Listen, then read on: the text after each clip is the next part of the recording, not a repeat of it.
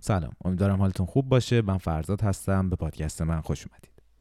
هدف این برنامه دادن مشاوره تحصیلی به تمام افرادی که در حال درس خوندن هستن. برای افزایش ساعت درسیشون برای بهتر فهمیدن برای بالا بردن بازدهیشون. حالا چه در دبیرستان هستن چه در مقطع کنکور و چه در دانشگاه. خب ما من مشاور تحصیلی نیستم من یه دانشجو هستم. در مقطع ارشد دارم مهندسی مکانیک می‌خونم در دانشگاه پلی‌تکنیک میلان. و ممکنه خب خیلی از مشاوره تحصیلی خاطری خوبی نداشته باشن. چون از سال کنکور به حال خیلی همون میریم پیش مشاورهای تحصیلی حرفاشون خیلی جواب نمیده برنامه ریزیاشون شکست می‌خوره و از همون موقع تو ذهن همه هم میمونه که مشاور تحصیلی خب چندان کار معقولی نیستش. من سعی می‌کنم که تجربیات شخصی خودم رو که در واقع بعد از ورود به دانشگاه تو این ده سال تقریبا یاد گرفتم رو با شما در اشتراک بذارم و اینکه سعی کنم اون اشتباهاتی که خودم کردم رو به شما هم بگم تا شما اونا رو انجام ندین. خب یه وقت و انرژی خیلی زیادی از من هدر شد و شما می‌تونین اونو سیو کنین و به جای خیلی بالاتر و خوبتر و بهتر برسین. نکته که دارم این که خب مشاوره تحصیلی در ایران و کلا سال کنکور یک کاسبی خیلی بزرگی هستش. یه پول هنگفتی خیلی دارن در میارن از این موضوع. من خودم پیش مشاور خصوصی می‌رفتم بهترین مشاور شهر و ایشون دفتر داشتن و می‌رفتی به طور خصوصی بهت مشاوره می‌دادم. ولی خب اتفاقی که افتاد این بود که برای من که جواب نداد برای خیلی دیگه هم می‌دونم جواب نداد. چرا که مثلا من روزی نیم ساعت درس میخوندم و این آقا میشستم به من توضیح می‌دادن که آقا شما باید 8 ساعت درس بخونی و مثلا به جای اینکه 3 ساعت 4 ساعت در هفته درس بخونی باید 43 4 ساعت در هفته الان درس بخونی. خب من سوالم این بود که من چطور باید از مثلا نیم ساعت به 8 ساعت برسم؟ و ایشون به جای اینکه به من این پروسه رو یاد بدم به جای اینکه یاد بدن چطور ساعت درسیم افزایش بدم استرس رقابت رو بیشتر در من ایجاد می‌کردم و اینکه آقا خب چون همه دارن می‌خونن و همه دارن این کار رو انجام میدن شما هم باید انجام بدین. و خب این فقط دلسردی می آورد یه برنامه برای من میریختن که شما من سی درصدش رو نمی‌تونستم حتی انجام بدم در طول هفته و باقی مونده 70 درصدش رو وقتی که هفته بعد می‌رفتم صحبت می‌کردم می‌گفتم آقا من نتونستم این رو انجام بدم من 30 درصدش رو انجام دادم. میومدن یه برنامه خیلی سختتر و سنگینتر از هفته قبل دو برابر سختتر میچیدن که آقا اون هفته قبل رو هم در هفته بعد جبران کنم. خب من وقتی هفته قبل نتونستم نصف این رو انجام بدم چرا باید بتونم این هفته این حجم به این زیادتری رو انجام بدم و برسم که بخونم.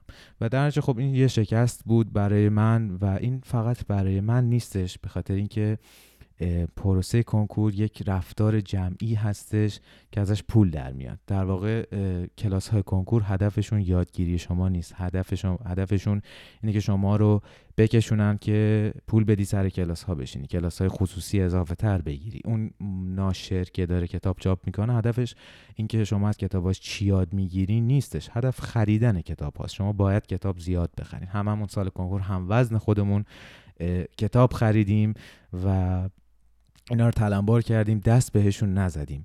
هدف مشاور این نیستش که شما مثلا نتیجه خیلی درخشانی تو کنکور بگیری. بیشتر اینکه شما نامش نام این فرد در بیاد و همه پیشش برن و پول بیشتری به دست بیاره. و این متاسفانه علتش اینه که چون پدر مادرهامون همه دلسوز بچه ها هستن دوست همه دوست دارن بچه‌شون موفق باشن. حتی اگه وضع مالی خانواده خیلی خوب نباشن حاضرن خرج کنن برای کنکور بچه هاشون و حاصل این کار این میشه که یه پول خیلی هنگفتی تو این بازار هستش که این باعث میشه که این تمایی که شما داریم می‌بینید تو سال کنکور اتفاق بیفته. و این حاصلش خیلی بده به خاطر اینکه ما تو سال کنکور بچه ها نتیجه که باید بگیرن رو نمی‌گیرند و این دلسردی و این احساس شکست میمونه. پدر مادر چون خیلی خرج کردن توقع دارن از بچه اون اتفاق نمیفته پدر مادر نسبت به بچهشون دلسرد میشن.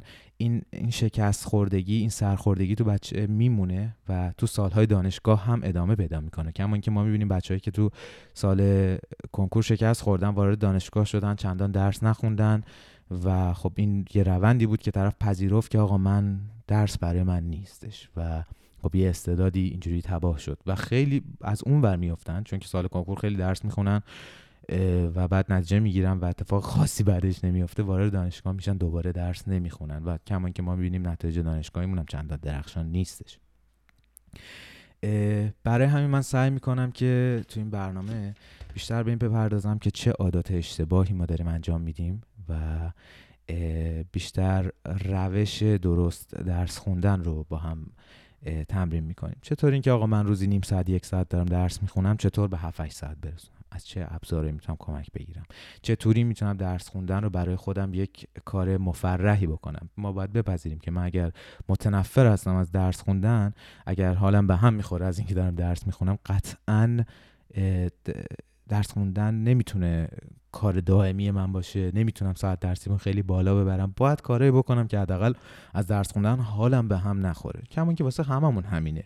یعنی خب هیچ کس مادرزاد اونقدر پرتلاش ساده نشده. هیچ کس مادرزاد با پایه قوی علمی زاده نشده. هیچ کس نیستش که بگیم آقا من عاشق درس خوندن و دیوانه درس خوندن هستم. ولی خب یه سری رفتارها رو باید به ناخودآگاه شادم بسپاره یه سری چیزها رو خداگاه انجام بده و حاصل جمع اینا میشه یه رفتار درست درس خوندن.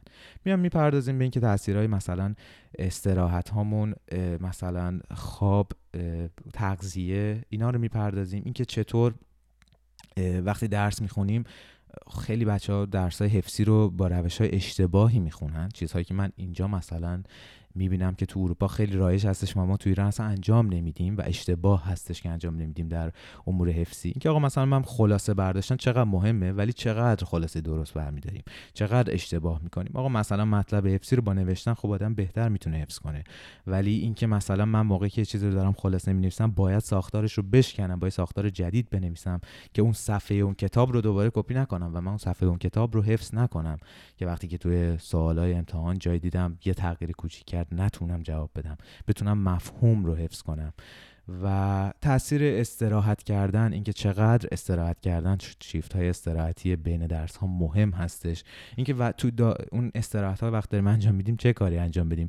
فرد میگه من نیم ساعت استراحت دارم میره 25 دقیقه 20 دقیقه بازی کامپیوتری می‌کنه ذهن خسته تر از قبل میاد میشنه پای درس حوصله نمی‌کشه یا میره یه فیلم و کتاب می‌خونه.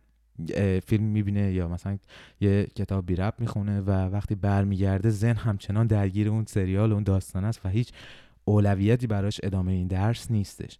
رفتار اشتباه اینجوری رو بررسی می‌کنیم. یه چیز خیلی مهم مرور کردن هستش یه فاکتوری که واقعا تو درس ها چه درس افسی چه درس تحلیلی. من خودم رشتم ریاضی فیزیک هستش. خب طبیعتا وقتی که با ریاضی و فیزیک در ارتباطی خیلی مفهوم مرور ممکنه که به ذهن خیلی آشنا آقا من ریاضی رو که کسی ولی این اشتباه هستش مرور کردن خیلی مهمه. رفتارهایی که به اشتباه در انجام میشه. چیزی که هستش اینه که امکان نداره کسی یه کار تکراری رو هر دفعه انجام بده و یه جواب متفاوت بگیره. همونطور که می‌بینیم که فرد شب امتحان نمی‌تونه اون سوال رو مثلا حل بکنه. شب قبل از امتحان مثلا تو دانشگاه یه امتحانی داره. شب قبلش سوالاش رو داره نگاه می‌کنه و شب قبل نمی‌تونه اون سوال رو تا انتها حل کنه وسطش مجبوره بره به حل تمرینش مراجعه کنه. چطور توقع داره که فردا سر امتحان یه اتفاق عجیب بیفته؟ تو این پادکست سعی می‌کنیم یاد بگیریم که سر امتحانات هیچ معجزه اتفاق نخواهد افتاد. چه در کنکور چه در دانشگاه چه در دبیرستان. و شما اگر کاری رو قبل از اون نمی‌تونی انجام بدی قطعا روز کنکور هم نمی‌تونی انجام بدی. و می‌بینیم که چقدر تو درس خوندن قانون مورفی به چشم میاد. اینکه فرد معتقد هستش که آقا من این سوال رو حالا امشب نمی‌تونم فردا که استرس دارم سر امتحان نه. فردا هم نخواهی تونست حل کنی و قطعا شکست می‌خوری. و این تکرار این پروسه هر دفعه. اینکه آقا چرا اگه برنامه هفتگی من اشتباهه اگر جواب نمی‌گیرم اگر نمی‌رسم انجامش بدم اگر مثلا من برنامه ریزی می‌کنم که آقا هفته ای فلان قد ساعت درس می‌خونم بعد به ازای هر ساعت فلان قد از این مطلب رو می‌خونم و من تا سه هفته دیگه فلان مطلب رو تموم می‌کنم. سه هفته دیگه می‌رسه من 20 درصد اون رو تموم کردم. و این یه استرس خیلی مضاعف میاره برای من که آقا مثلا من دو هفته دیگه امتحان دارم و چه جوری حالا بتونم بقیهش رو تموم کنم؟ و این فقط باعث ترس و رفتارهای اشتباه تر میشه. خیلی کما اینکه تو سال کنکور خیلی پیش اومد برای هممون که نزدیک کنکور شده و اون جوری که باید درس نخوندیم و دیوانه وار رو میاریم به خرج کردن بیشتر کلاس های خصوصی بیشتر مشاوره های بیشتر خریدن خلاصه های این و اون یا هر کار اشتباهی که بچه ها دارن انجام میدن. سعی می‌کنیم که اینا رو با هم دیگه مرور کنیم تمرین کنیم و اشتباهات خیلی رایجی که بچه ها دارن انجام میدن رو دیگه انجام ندیم تا چیزایی که حتی خود من انجام دادم همه اینا رو اکثرا و یه پول یه زمان یه انرژی از انسان حروم میشه که خب اینا همه بد هستش. امیدوارم که منو تو این پادکست همراهی کنین. حتی میگم پدر مادرها هم بد نیست که این پادکست رو گوش کنن. یکم طرز فکرشون رو نسبت به اون چیزی که در جامعه امروزی راجع به درس داره اتفاق میفته تو ایران عوض کنن چون حقیقتا اشتباه هستش.